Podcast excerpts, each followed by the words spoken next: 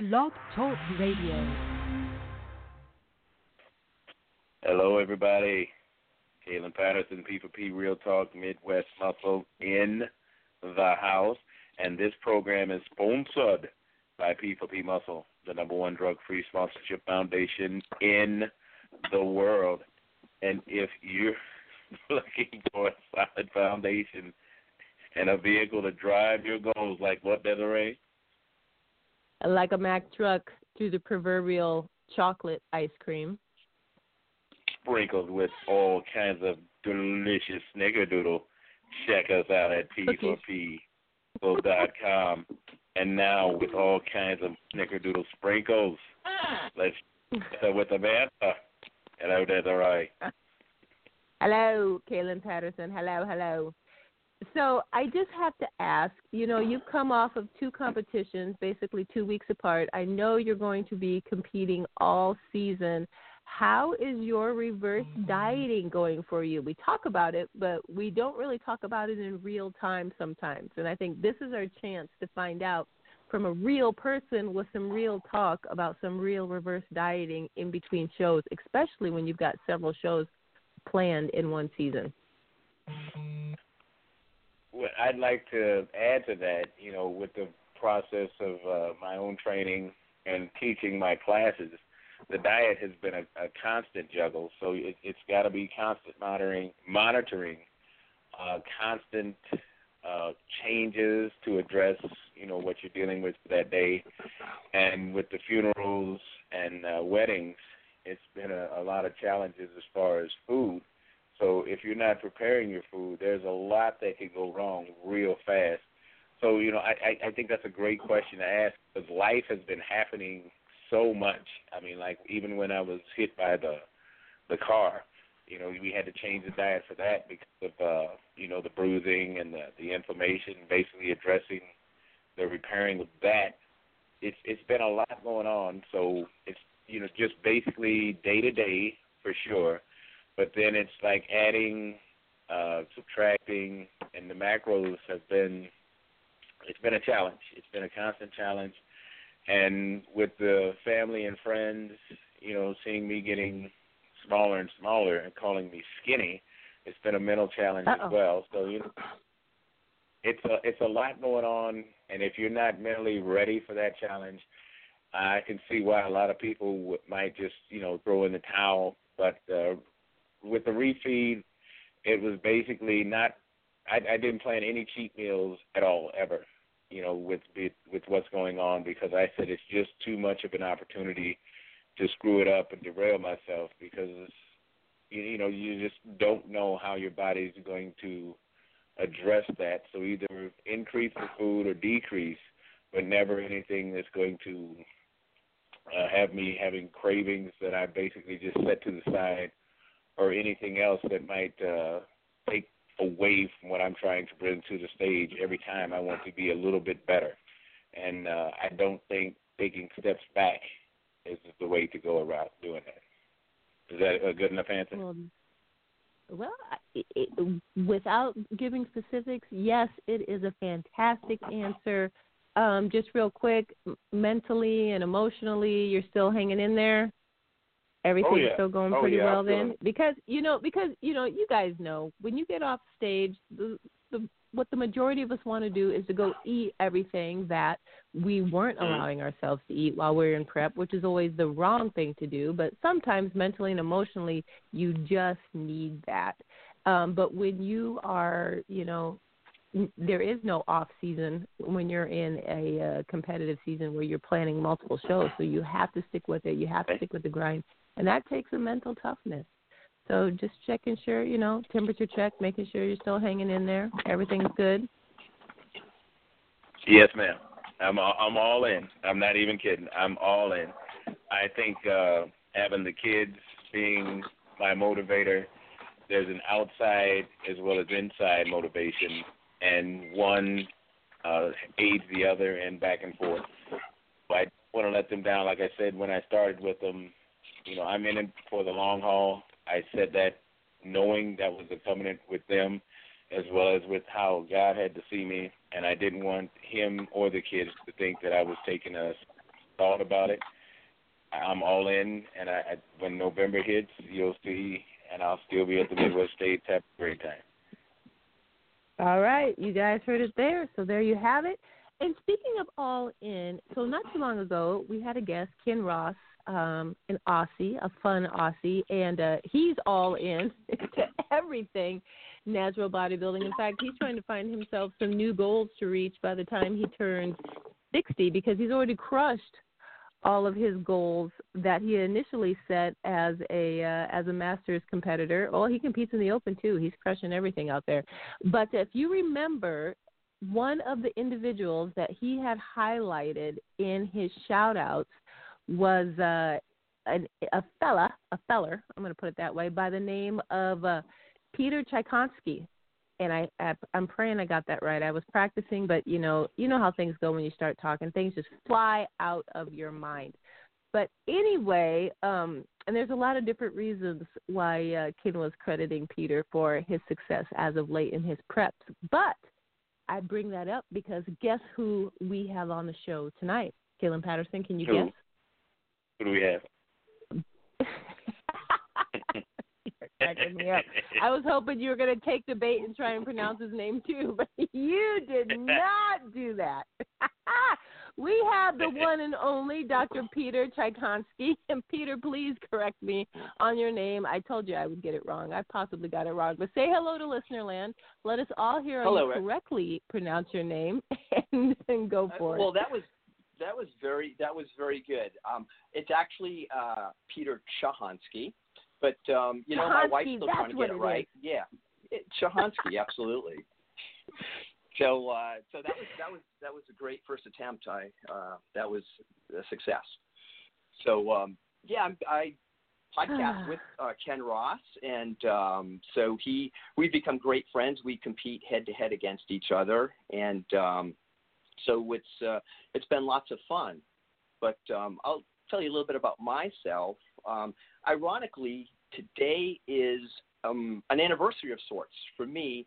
It's yes. 32 years ago today that I actually wow. won my first overall title in uh, the ANBC, if you remember the ANBC, which became the OCB. Do oh, you remember wow. them? Yeah, the yeah, uh, Matt, I do. Yeah, so yeah, it was it was the Mr. Rhode Island. I'm uh, it was in 1987, May 16th, uh, 32 years ago today. So uh, it's great talking to you guys on uh, 32 years later. Oh my goodness! Well, first of all, congratulations, um, Thanks, anniversary. Peter Kahansky, Chihonsky. Uh, you know what, Doctor Peter C. Um, congratulations, and I think that's awesome. 32 years of competing. And you know, we're going to want to talk about how you even got started on this crazy road. But first and foremost, people are going to be like, 32 years? How do you do this for 32 years? What is your secret? Well, it has to be a passion, first of all, right? And so, you know, I am, uh, I'll give you a little bit about my background. I'm originally from the East Coast. Um, I actually did my first show in 1981. It took me five years to get my first victory, which is sometimes better than winning right off the bat because you know yes. you, the satisfaction of getting there and getting hungry and staying hungry is uh, you know is well worth it. But um, I uh, am from the East Coast originally. I am a recovering accountant. I, I have a couple of bachelor's degrees. I have a bachelor's degree in accounting, and I worked in uh, uh, certified public accounting uh, back east for uh, for a few years, and um, but I've always been into health and fitness, and so I went back to school, got another bachelor's degree in human biology, and then went and got my doctorate degree in uh, chiropractic, and so and that was in 1992. So I've been practicing about 27 years, and um, Whoa. but you know chiropractic, yeah, chiropractic is something that um, is only about 10% of what I do. I consider myself more of a health optimization practitioner. And um, I do a lot of, I take a lot of difficult science and I make it user friendly and teach it to my practice. But what I really like to do is to head lab rat in the office. And I have a mentor who is a neurosurgeon. His name's Dr. Jack Kruse. and um, he educates me currently. I pay him to educate me, and uh, in quantum and, and circadian biology. And so I take that information, and then I put it to practical use to prep for shows. And so for me, competing is more of a testing ground for a lot of the uh, health optimization that I try to spread in my practice. You know, so I get the the uh, understanding of it, then the practical application of it in prepping for shows, so that I can really teach it to anybody interested. And um, that's what Ken Ross and I do. Uh, you know, we podcast, and I think I do most of the talking because we talk about things and um, you know uh, in in that vein. So it's really it's really a lot of fun. But um, so I actually migrated from the East Coast 30 years ago and came out here to California where I got my doctorate degree and um, have been here since. So, you know, I got uh, all my bodybuilding roots from the ANBC, OCB. I was uh, competed as an IFPA pro um, back east, and um, and now I've been here 30 years. So I actually the last few years have competed both in OCB shows on the East Coast and uh, PNBA shows here, INBA and PNBA shows here on the West Coast in the same season, and um, you know, and have done the Natural Olympia four out of the last five years. So, um, been a fun journey, and I'm in, just enjoying it. Now I'm gonna walk us back because you were talking about the chiropractic care, and um, yes, this is a vein that I think the natural community could really be blessed by learning more of and actually putting it into their lives because I'm amazed that we're so willing to fall into the the fall prey to the pharmacy side instead of basically aligning ourselves to work better and function better. What is this voodoo and witchcraft have thinking with chiropractic care when it, it, it instead of basically delving ourselves right into the, the pharmaceutical range? Of taking stuff that's basically harmful to our bodies, even though it might be taking away the, the, the pain or the symptoms of what's going on, instead of basically aligning ourselves in a more natural state to be healthier by design? That that is a totally loaded question, which we could spend four hours talking about. But let me just say this, okay? So I, I just recently, I also write for Iron Man magazine, and I have an article in the inaugural issue, right, under new ownership. And um, you might have the magazine, right? And it. it, okay, change your mind, change your body is the article I wrote, and um, it has um, pretty much. It's it's supposed to be about the mind muscle connection, but you know, I morphed it into more of something practical for people to take and use on a daily basis, which is, you know, this injury cycle, this cumulative injury cycle that we all get in. You know, all of us athletes, you know, our work, our sleep, our recreation all creates patterns that we then carry with us throughout our day and our, our, our days. And it's those things that create most of the challenges. And, you know, unfortunately, the um, Western medical approach of um, pharmaceuticals is really only a symptom based approach, a muscle relaxant, a painkiller, um, you know, and, and that sort of thing is an anti inflammatory, is, is not going to fix the problem, as you mentioned earlier. So, um, I'm actually a chiropractor, but I'm also an active release practitioner. So, I spend 45 minutes with every patient, and only about five minutes is chiropractic side of it because that's the least important side. If you don't get all of the patterns that we create in the gym, um, you know, the repetitive stress that we create, we walk we walk around with those patterns, and that's what really creates the problem. So, active release technique is my specialty, and I work on and, and, and fix the biomechanics. I'm a biomechanical specialist in that area. So that is the key. And, you know, it's, it's very unfortunate that, um, you know, our Western medicine, uh, we, we've been kind of, I would say, brainwashed in in an Yes. area because Oh, for sure.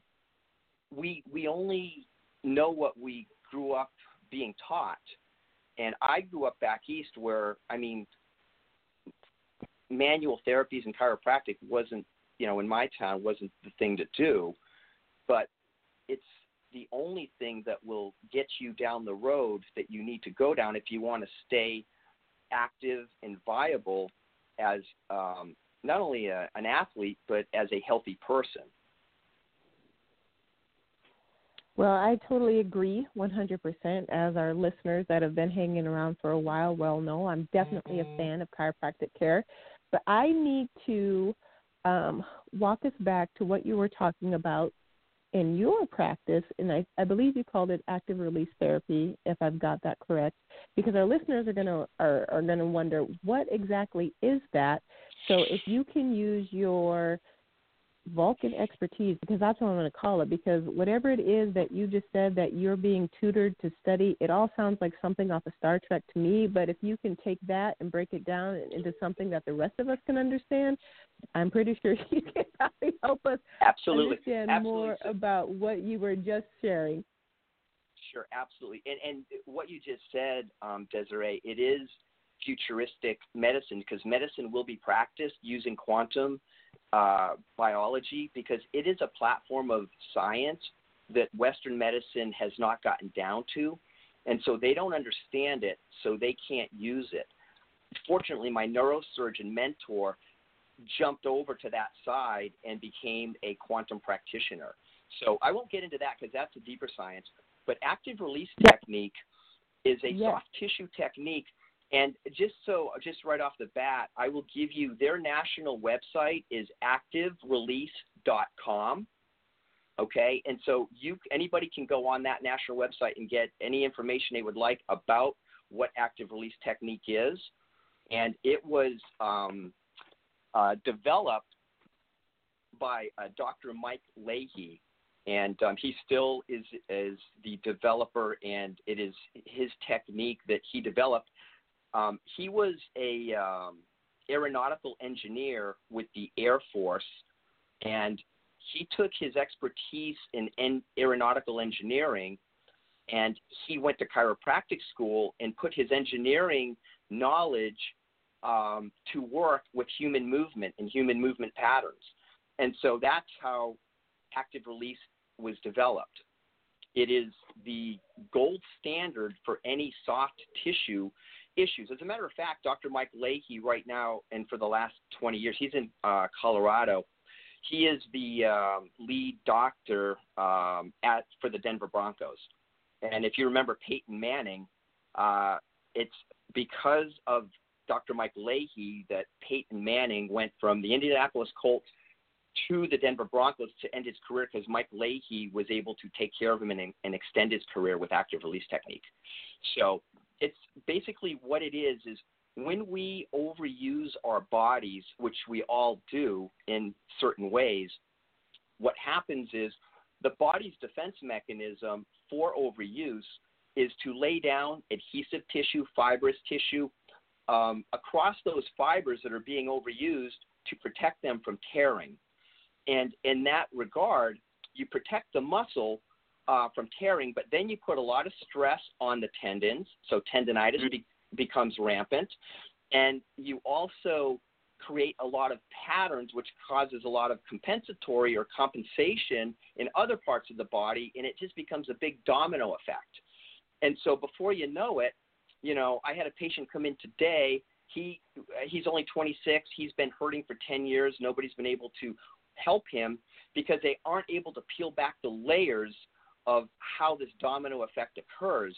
And when you overuse muscles like this, what active release technique does is our specialty is to eradicate or get rid of that fibrous tissue that develops so that that muscle let's say your bicep has a thousand muscle fibers for it to function 100% efficiently and 40% of them are glued together because of overuse you'll only ever get 40% use of that bicep until you eradicate that other 40% of the uh, glue. And so that's what we do in active release technique so that we can return all of the muscular patterns back to normal and then teach a patient how to avoid getting back into that cycle based on how they're training. So, you know, that's why the article I wrote uh, about the cumulative injury cycle is exactly if you read that article, you'll get a great, you know, kind of uh, what to do now uh, to get out of this cycle. And, you know, it's doing something every day once your situation has been identified to offset the bad things that you have to do that day. You know, we all have to do things that are repetitive or sustained, sit too much. So you have to see somebody like myself or an active release practitioner who understands biomechanics, and you have to have yourself, your situation assessed so you can balance all of the work, sleep, and recreational activities and make them as biomechanically correct as possible before you do anything. Then we identify all of those patterns that are already created, and then we work them out and give you some advice to do on a daily basis to work out of that situation. And then once a week, you do something in addition to your daily that's a little more extensive. And then once a month or once every six weeks, whatever it may be, you see somebody like myself who can then reassess and move you forward as you're we're working you through that uh, peeling back the layers of you know some people are decades into this situation and yes. you know it can be it can be a, a it, it's a journey getting you didn't you didn't come to me overnight and you're not going to leave and and be 100% tomorrow no That- doubt true. like weight loss Yeah, uh, Yeah, no, exactly. I, I would liken it to like uh, you know, the, the the back surgeries, where they figure if they have this surgery, it's going to be the miracle cure, and they'll be back to functioning normal the rest of their life. And I'm like, no, that's actually going to get progressively worse if you keep looking for these alternative means that aren't really successful. So it sounds like you can stop that as well as uh, peel back the layers of bad uh, choices from form and everything else. So when you're when you're dealing with people that are basically afraid of the pain but not really afraid enough to actually make the change that needs to happen, how do you mentally prepare them for the process that you're about to walk them up, walk them into? Well, believe it or not, let me let me just address the first uh, point you made. You know, the whole back surgery thing. I see this on a daily basis. It's a domino effect. You know, you get one v- vertebra, you get a couple, you get a fusion in one area. Now the the the vertebra above and the vertebra below have to work harder to make up for That's what the ones that are fused aren't doing. So it's literally a domino effect of every three to five years and another surgery to to now fuse the one above that went bad because it's overworking until you got nothing left. And so, you know, fortunately, when patients come into my office, um, we go through that, and and and we many times don't have to go through that process. And you know, getting back to what you know, literally when somebody comes in, they are usually in a bad way uh, again, I'll use the example of the patient today. He's been to so many practitioners. Nobody could figure out what to do with him, throwing meds at him, and those sorts of things. When they understand, because my first part of my session is educating them what we're doing, and that really gets people motivated because they get a glimpse of what they could be again. And so they don't mind going down the road. And, you know, my, my motto in my office is you have to be results oriented, not process oriented, because you're after the result Mm. and getting the process, going through the process is not a big deal. Um, and when I worked, so for instance, I worked on him today for the very first time, and he was amazed walking out of my office how much better he felt. He said he had not felt like this in years, and and it wasn't that I did anything extraordinary. I just understand biomechanics, and that's what active release practitioners do. We're biomechanical specialists to know where to go first and to understand what process needs to take place, and it gives it gives them so much hope that they can now again be back to something that they want. This kid's only 26, so he's got a full life in front of him. And he thought he, he was no longer going to the gym because it hurt to work out. He he was just giving up on life and was is in a state of depression.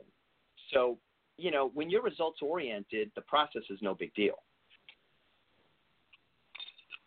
Yeah, no doubt. I mean, and I like that perspective of it too. I mean, results is what you truly need to get after, and and that should be the true measure of things. And now I can kind of see, or I'm pulling this together on, you know, the the science that you're bringing to this field and how that um, lends itself to natural bodybuilding because once you, as you were talking about, remove the glue from those problem areas, from the patterns and the habits that we have, then you're just going to be that more successful in training that muscle to get the results that you are looking for. And so I find that very interesting because I mean we all have issues whether we'd like to recognize it or not with our our spine and just our our function in general and I'm not going to again go down that path and totally re, re uh, derail us but just for folks to know and understand that even though we feel great, doesn't necessarily mean that everything is great. Only by the time we we feel bad, that's our body in like alarm mode because we've we've ignored or neglected something for for so long. So I hope everybody out there in listener land is taking note and just doing some thinking about just their health and function. That there is so much new science out there to help us live our best lives yet. So, if you were listening on Tuesday, we had the uh, Functional Aging Institute uh, founder, um, and uh, I feel like that type of mentality, coupled with what Dr. Peter is sharing with us, just is just so exciting for healthy living in the future. So I know I was rambling, but there's good stuff out there, people no reason to ever give up on anything in your health ever. If there, if you need an answer, it's out there somewhere. Trust me. So anyway, now that I totally like went off in my own little world over here, I'm going to pull us back, and I'm Thank going you. to take us on a little different route. Yeah, you're welcome, Mr. Patterson.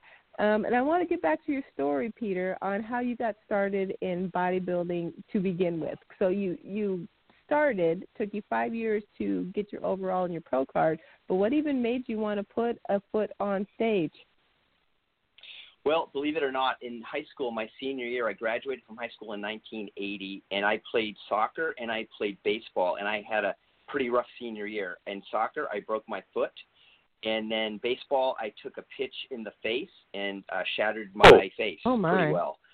Yes, and so that put me out of commission. I was going to play um, probably soccer in college, but I back then they had to repair my face uh, surgically, and they did not allow me to do anything for two years, uh, any sort of sport where I could get hit in the face because it would mess everything up. There were no face guards back then, and so that was when I started uh, working out, and I figured, you know, I I, I wanted to do something. And so I took that time to work out. And when I went to college, um, and I couldn't play a sport, I continued to work out.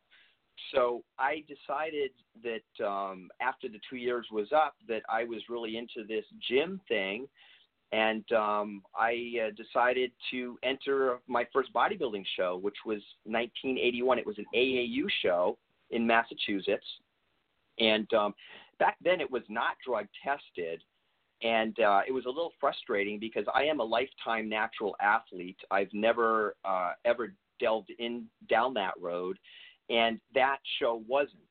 And so I competed actually in two AAU shows in uh, the f- fall of '80 and the spring of '81. Uh, actually, fall of '81 in the spring of '82, and I decided I would not compete again until there was some sort of drug testing because there were no drug tested organizations back then. And uh, then the ANBC was um, founded by a guy named Paul Jacobson out of somewhere in New York. And uh, they were back then lifetime natural uh, organization. You could never have taken anything. And uh, they had a very strict polygrapher who uh, would drill you and grill you until he was satisfied you weren't taking anything. okay, and uh, which was great. And and and his name was John Bedell, and he actually was with that organization for probably about 20 years doing all the shows. So you you were you you didn't mess and fool around with John. So um, so it wasn't, and so then I I, I competed again in 1985, and uh, when they with the ANBC, and it I took a fifth place in in a show, and it was in 1986. I got a couple of I won a couple of uh, uh, my divisions. Uh, back then it was short, medium, and tall, and uh, I was medium division. Uh, and then and finally in '87 I broke through and won my first overall. And um, and I've competed on and off over that time period, i have actually competed um, in four different decades: the 80s, 90s, 2000s, 2000, and you know, teens now. And, and in 2020 will be my fifth dec- decade of um, competing. And um, because of everything we discussed earlier, as far as active release technique and, and all of the science that I study, you know, and I'm the head lab rat here at the office, so I, you know, put myself through all this stuff first. So that has literally allowed me to be able to still be a, train and compete at the level I compete at and uh, not feel almost 57. Wow, almost 57.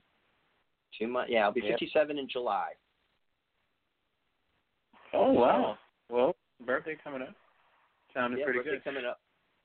Yeah, I, So I got to get back uh, at this this point because I think uh, we have our listeners really fused on, on on the job aspect of it. And one of the things that I've always stressed is we there, there has to be a better way than walking your wealth way into sickness and then basically having something given to you to take away the symptoms until you can get back to work. Because I I've never agreed with that foundation. I think that's one of the silliest things that this nation has ever done is basically got people back to work instead of getting them back to health. And it's taken on its own demons because of that thinking because most people, you know, say I feel fine, now let me get back to work instead of saying, "Hey, my health should be a main concern and let me address that before I do anything further." How in this state and time do you have that where you can basically have the 180 happen and they can get back to work while addressing their health? Sure. Okay, so um, I told you I'm a chiropractor, but um, I am under the umbrella of uh, being a health optimization practitioner, right? Because that's what you're thinking about, right? Being optimizing your health so you can do everything in life that you want to do and be healthy while you're doing it, right?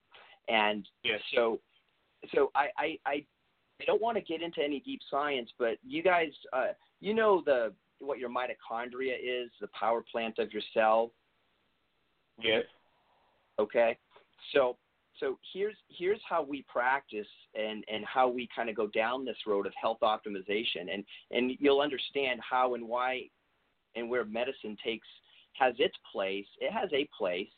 But what i would say is you're only as healthy as your mitochondria's ability to make energy for your body is right your mitochondria is literally a, a, a hydroelectric power plant that creates the energy for us to live healthily and do the things we love to do.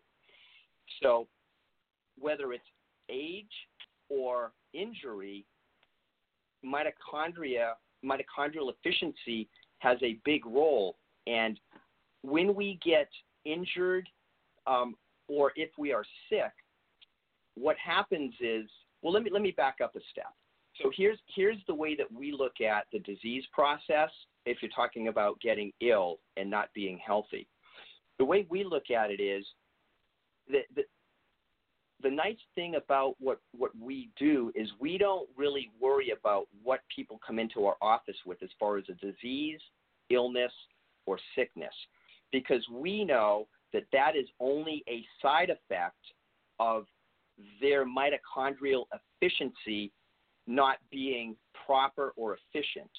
So we focus on enhancing somebody's mitochondrial efficiency so that what ends up happening is when this mitochondrial this this this inability of the cell to make power you develop a disease an ish uh, an illness or a condition and you will go and present uh, at a, a clinic or a hospital or a medical doctor and medicine does not recognize the mitochondria as anything other than a little part of the cell that produces some energy. It doesn't look at it in the importance that it that it has and so what they will do is they won't address any of that. So that person will be mitochondrially inefficient. And so the side effect of that is that disease, illness, or condition, which then they will be um, given a pharmaceutical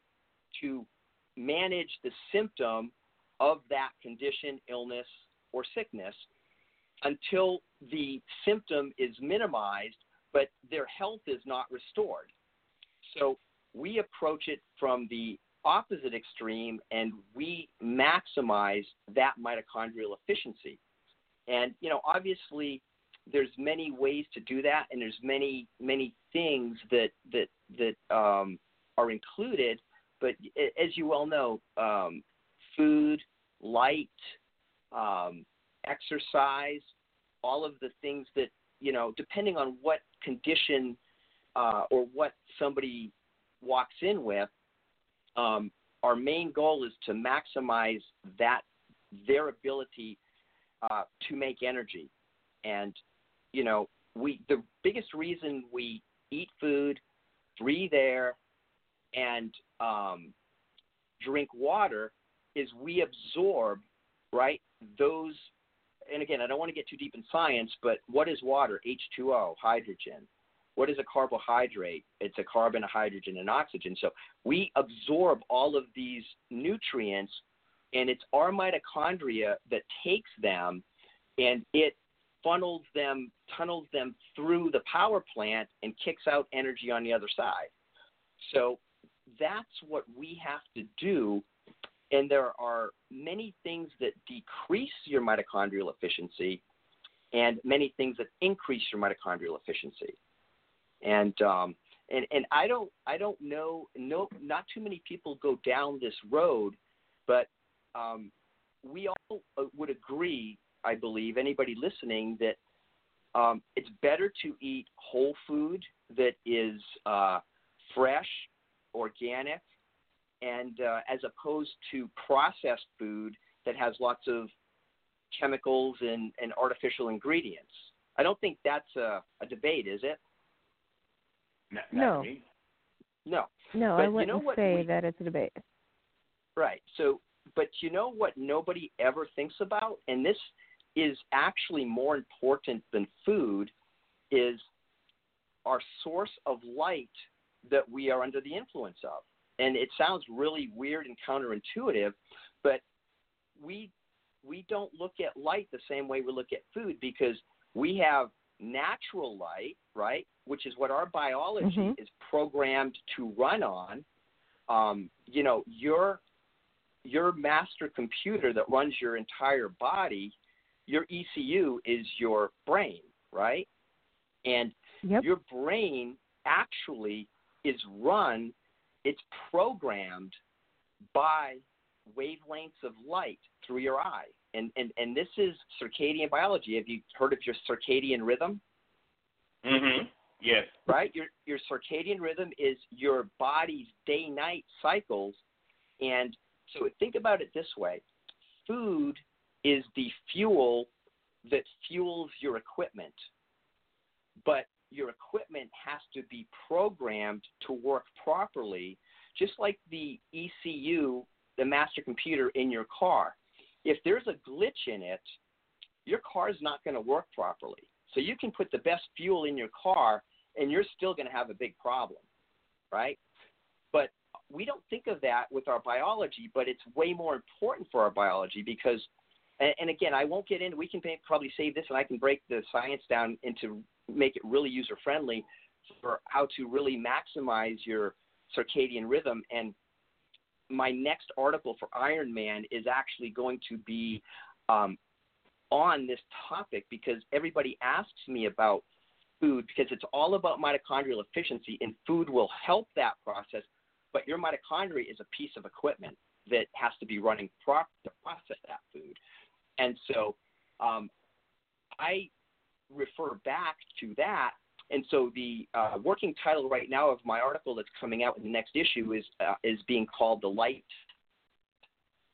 Um, that way, I can we can talk about artificial light versus natural light, because artificial light is akin to artificial food affecting our body. So, but it's oh. more important because that light that's artificial programs our body artificially because our body has photoreceptors that receive these wavelengths wavelengths of either artificial light or natural light and it's going to it's going to be programmed based on what it's under the influence of most.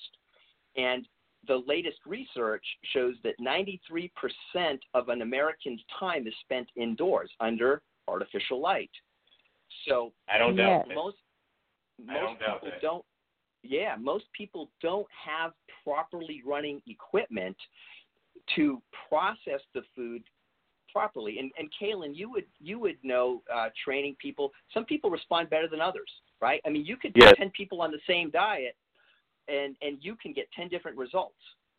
Yes, and you can. most often, the re- the reason for that is because their equipment is not fine tuned to accept the fuel that they're putting in. It may be the best fuel in the world, but if your 12 cylinder Ferrari engine that is our our mitochondria is only running on six cylinders, that's about all you're going to get is, as yeah. far as um, energy.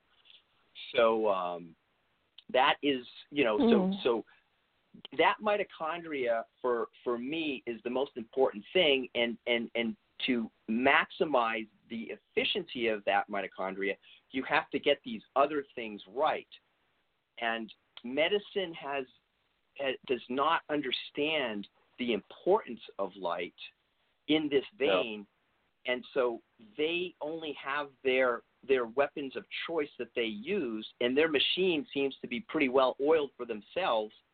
Um, the only thing that has to happen is I have to get out there, and, and my mentor, his job is to teach practitioners like myself, and my job is to uh, have an opportunity, and I thank you guys for this opportunity to to to get that word out to as many people that you know want to listen and go down that kind of a road. Okay, Dr. Peters. So I'm going to have to reel us back in because I think we've we've we've wandered down a road. Although it's lit yes. by natural lighting, that light is not breaking through the recesses of our minds just yet. I'm okay. not quite sure we're okay. ready. We're not we'll, quite ready for we'll all of there. that. But long story short, we will get there. But long story short, I what I'm hearing is that um, our body's natural ability to produce energy from whatever sources we're taking it in from if that mm-hmm. ability is hindered, then that is what is leading to disease and other other obstacles that we may be facing in our health in in the simplest terms. So, when our body is functioning at 100%, our energy output as 100%, we are healthier human beings. We are as healthy um, as our, our mitochondria will make energy for us. Correct. That's exactly right. Yes. Okay. Yes. All right. So we have that. So we do have some questions here because I think our listeners are are grasping that, but they're not really sensing how does this work for me? And so some of the questions we have here you may not be able to answer because they're very specific, but um, I'm going to go ahead and ask them, and then you know maybe some of that conversation will help them um, get a better understanding of what you're sharing with us. And again, we want to keep this um, as simple as we can so everyone can grasp okay. it, that everyone, primarily me, because I want to make sure I understand what you're saying. But here we go. Here's the first one from Ben. He's saying, How can the thing he's saying, meaning you, Dr. Peter, get me back to work when I have a bad back? It seems to happen from the winter to spring weather change. Is that from bad health practice or food choice? I'm sick and tired of being sick and tired. And so maybe that So- has more to do with your light, but I feel like that's really complicated. Well, not really, because you know, wintertime people spend more time indoors. They're less active, typically, right? Depending on what part of the country you're Yep. in. And Yep. um, so, so when you have a biomechanical issue, you know, where your body is not functioning right, that gets us back to our original conversation about active release technique. It is you. He Ben is probably stuck in a pattern of uh, uh, sustained stress or a pattern that is not allowing his muscles and patterns of of biomechanics to to allow his body to work properly. It's not until that cycle is broken that you can then move forward. So it's it's it, it can be a combination of the the what I call the biomechanics, how our body moves, right? Our muscles dictate how well our back is going to feel. And there's Yep. many things that dictate how our muscles are going to react to what we do. You know, if we, for instance, the, the, the, the most important muscle in the low back is the hip flexor. The hip flexor is shortened and tightened when we sit. If we're sitting too much because our back hurts, now we're creating more of a problem um, than a solution. And so that hip flexor has to be addressed because it is constantly putting compression on the back when it's short and tight, but we have to sit because it hurts if it's if it's stressed. So that's again where you have to find a practitioner who can address that issue and once you address that biomechanical issue where you have better you you are coming out of that cumulative injury cycle that you are in then you can um, activate other practices that will then enhance you from there you know where nutrition is always a part of it. Obviously like i said our light is always a part of it and some of these other things. So ben has to find somebody that can work with him and understand this biomechanical cumulative injury cycle and if if if he has a diagnosis um, of a disc herniation or some some problem like that, then you can. Um, we work with all of that stuff, and a, a similar active release practitioner, we're all trained the same, will be able to help him in uh, to, to to get him down the road he's looking to go down. Okay, so Ben, I hope that's helpful. Um, and if we get a chance, we'll ask Dr. Peter if there is a way to easily locate active release practitioners because this is still seems like a relatively new field um, to me. So I'm not sure how widespread they would be or what the alternative would be. Um, because uh, I'm I'm assuming physical therapy is something totally different than what you guys do, or can they help with you know relaxing those hip flexors for Ben so he's able to do the movements necessary for him to heal?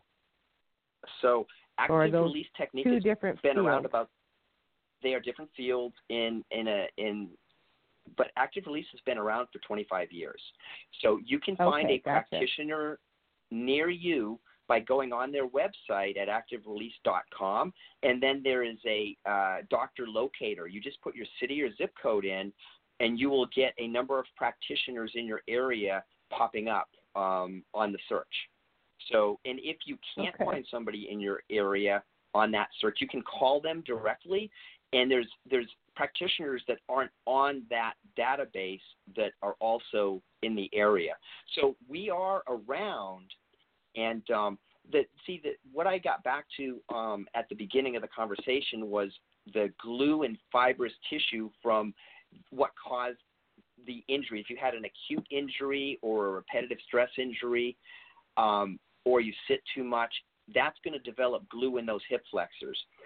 A physical Mm. therapist and physical therapy can't get rid of that glue. And if you're trying to stretch a hip flexor without getting rid of glue, you're stretching a muscle that can't stretch, and it's going to be more painful. So getting rid of Gotcha. that glue will enable that muscle to lengthen, and that gets you out of the hole. That's the big Okay. difference between Perfect. what an active release practitioner does and what a phys- physical therapist does.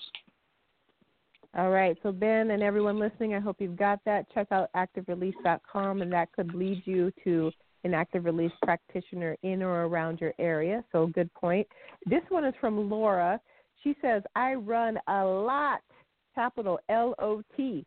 And it seems that as the years go on, I can't run as hard as as hard or as far. Can your practice help me get out into the running world like I'm so get me back and out into the running world like I'm so impassioned to do? Absolutely. So so what Laura is um, telling me is that her and we're going to get back to this because this is how it works. I told you about your mitochondria is your power plant that makes your energy, right? To allow you to run. Well, with every decade of life that passes, just naturally, like Kaelin mentioned on a prior episode, we lose a certain percentage of muscle mass, right?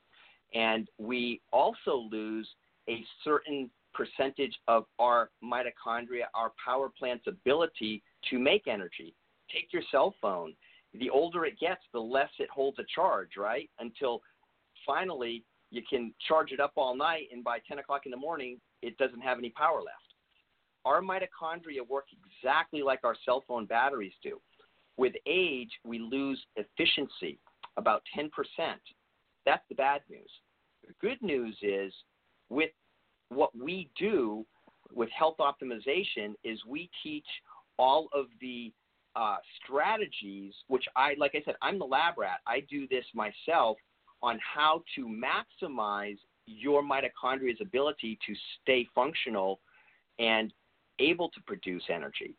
So, you know, you would have to, Laura would have to get, you know, um, an evaluation and basically there's, and we can have a whole separate episode or, or, or, or conversation about how to do all of this and make it user friendly because it is a little involved, but, you know, sources of light, different, you know, getting your equipment to work properly, which is your mitochondria, will will will will take you down that road. And a great example would be your cell phone. Everybody knows if you put your cell phone on a on on in a, on a summer day on a hot surface, what is what does it do? It shuts down because it overheats, right? If you want to make it work better or quicker, where would you put it? You would put it in a cold place. Where do you store batteries if you want to preserve them? You put them in a cool place. Well, your mitochondria are your batteries. And when you allow them to be cooled and expose them to cold, they will actually make more energy um, easier. And so um, that's a whole another road to go down. But basically, it's it's cold water. Um, you know, the the science is called cold thermogenesis. It's cold adaptation. I was just on Cape Cod three weeks ago and the water temperature is 42 degrees in the ocean and we were at our condo there and I swam every day because I'm cold adapted. I swim out here year round because cold allows my mitochondria, the equipment in my mitochondria, to condense and work better. So um, as I'm getting older, that stuff becomes more important. So I'm not sure of Laura's age, but you know that is one strategy, and actually getting your body on the right time um, my mentor told me never to miss another sunrise for the rest of my life because that starts your engine every morning and tells your body what hormones to make, when to make them, and when to shut them down and to wait, make other hormones. It it it is how your entire uh, equipment works is based on how it's programmed. So so light and cold, um, and and you can Google or look up cold thermogenesis and there's an easy start guide on how to get started on it, and um, also circadian biology or circadian rhythm.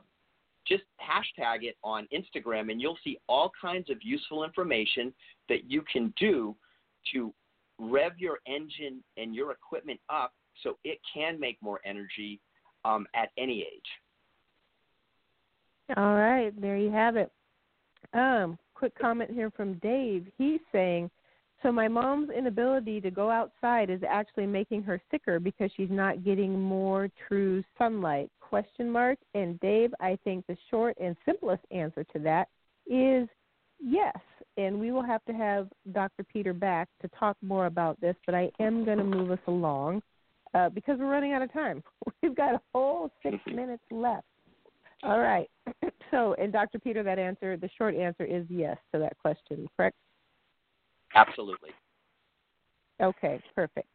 All right, Dave. So stay tuned because we're going to try and twist Dr. Peter's arm into coming back and sharing more on that topic with us on a future date. All right, this one here is from Jacob. He's saying, Why aren't more people referred to chiropractic care before sent anywhere else? Wouldn't that help keep down the need for surgeries? I know they wouldn't fix everything, but it seems like it would help with some. Is that right? Absolutely right. And it's a long story, but we'll keep it really short. Um, the medical Western medical profession tried to put the chiropractic profession out of business in the 80s. There was a big lawsuit. The chiropractic profession won, and it was basically malpractice or um, a, a doctor, medical doctor, could get his license pulled by the medical association if he referred to a chiropractor back then. That's oh all my changed. goodness. Yes, I heard about that. that's, Yep. And so that's all changed now, and they are warming up. And now, actually, the, the judgment went in favor of chiropractic in that now a medical doctor could get his license revoked if he does not refer to a chiropractor for certain conditions, especially low back pain. And um, so, not everybody's open, and not everybody will go down that road. But if you ask, um, most medical doctors will go down that road now. Okay, very good and good to note. So you got to ask, folks, if that's what you are interested in. Um, yoga and my chiropractor have been my lifesavers. That's from Jillian. Thanks for sharing that.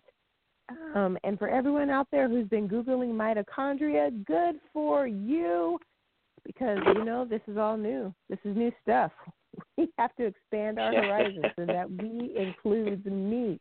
And so, with that being said, Dr. Peter, you've definitely given us a lot to think about. I mean, a lot. I mean, more than I was anticipating because I wasn't even really sure everything that your practice encompassed. And I and I know we've only scratched the surface, but I'm thankful for what you have shared with us, even though we didn't get to spend um, much time on you getting ready for Greece next month. So I hope that prep is going well for you. But thank you for uh, for all that phenomenally you well. I know that you've given. That's good. Well, I know that you and uh, Ken Ross will be uh, uh, squaring off, and I, you know, just real quick in the middle in the middle of my accolades here, thanking you for Yes. sharing all your knowledge with us. But as in the times that you've squared off, I mean, where are we at here with the, you know, you win some, he wins some? Is is are you guys tied? Is there one that's got a little bit of an edge? I mean, what? How how is this? How is this going down? Okay, well, so um, so Ken is taking my a lot of what we're talking about in our podcast, um, and uh, he's applying it, like I said earlier. So I, I've actually been very fortunate um, in the last three battles, uh, twice last year and once the year before, um, in the pro division of the Grandmaster Grandmaster Pro division in, in the Olympia. Um, I came in second, and he came in fifth, I believe, uh, two years ago. Uh, last year uh, at the World Cup, I came in, I won, and I think he came in fourth. And then in the Olympia, uh, Natural Olympia, we had 13 Grandmaster pros in our division. Um, I got silver for the U.S. I came in second, and Ken did not place in the top five, but um, um, in his in his mind, um, in this in in the World Championships here in Greece, he's ready. So you know, we'll we're, He's we'll ready. score off again.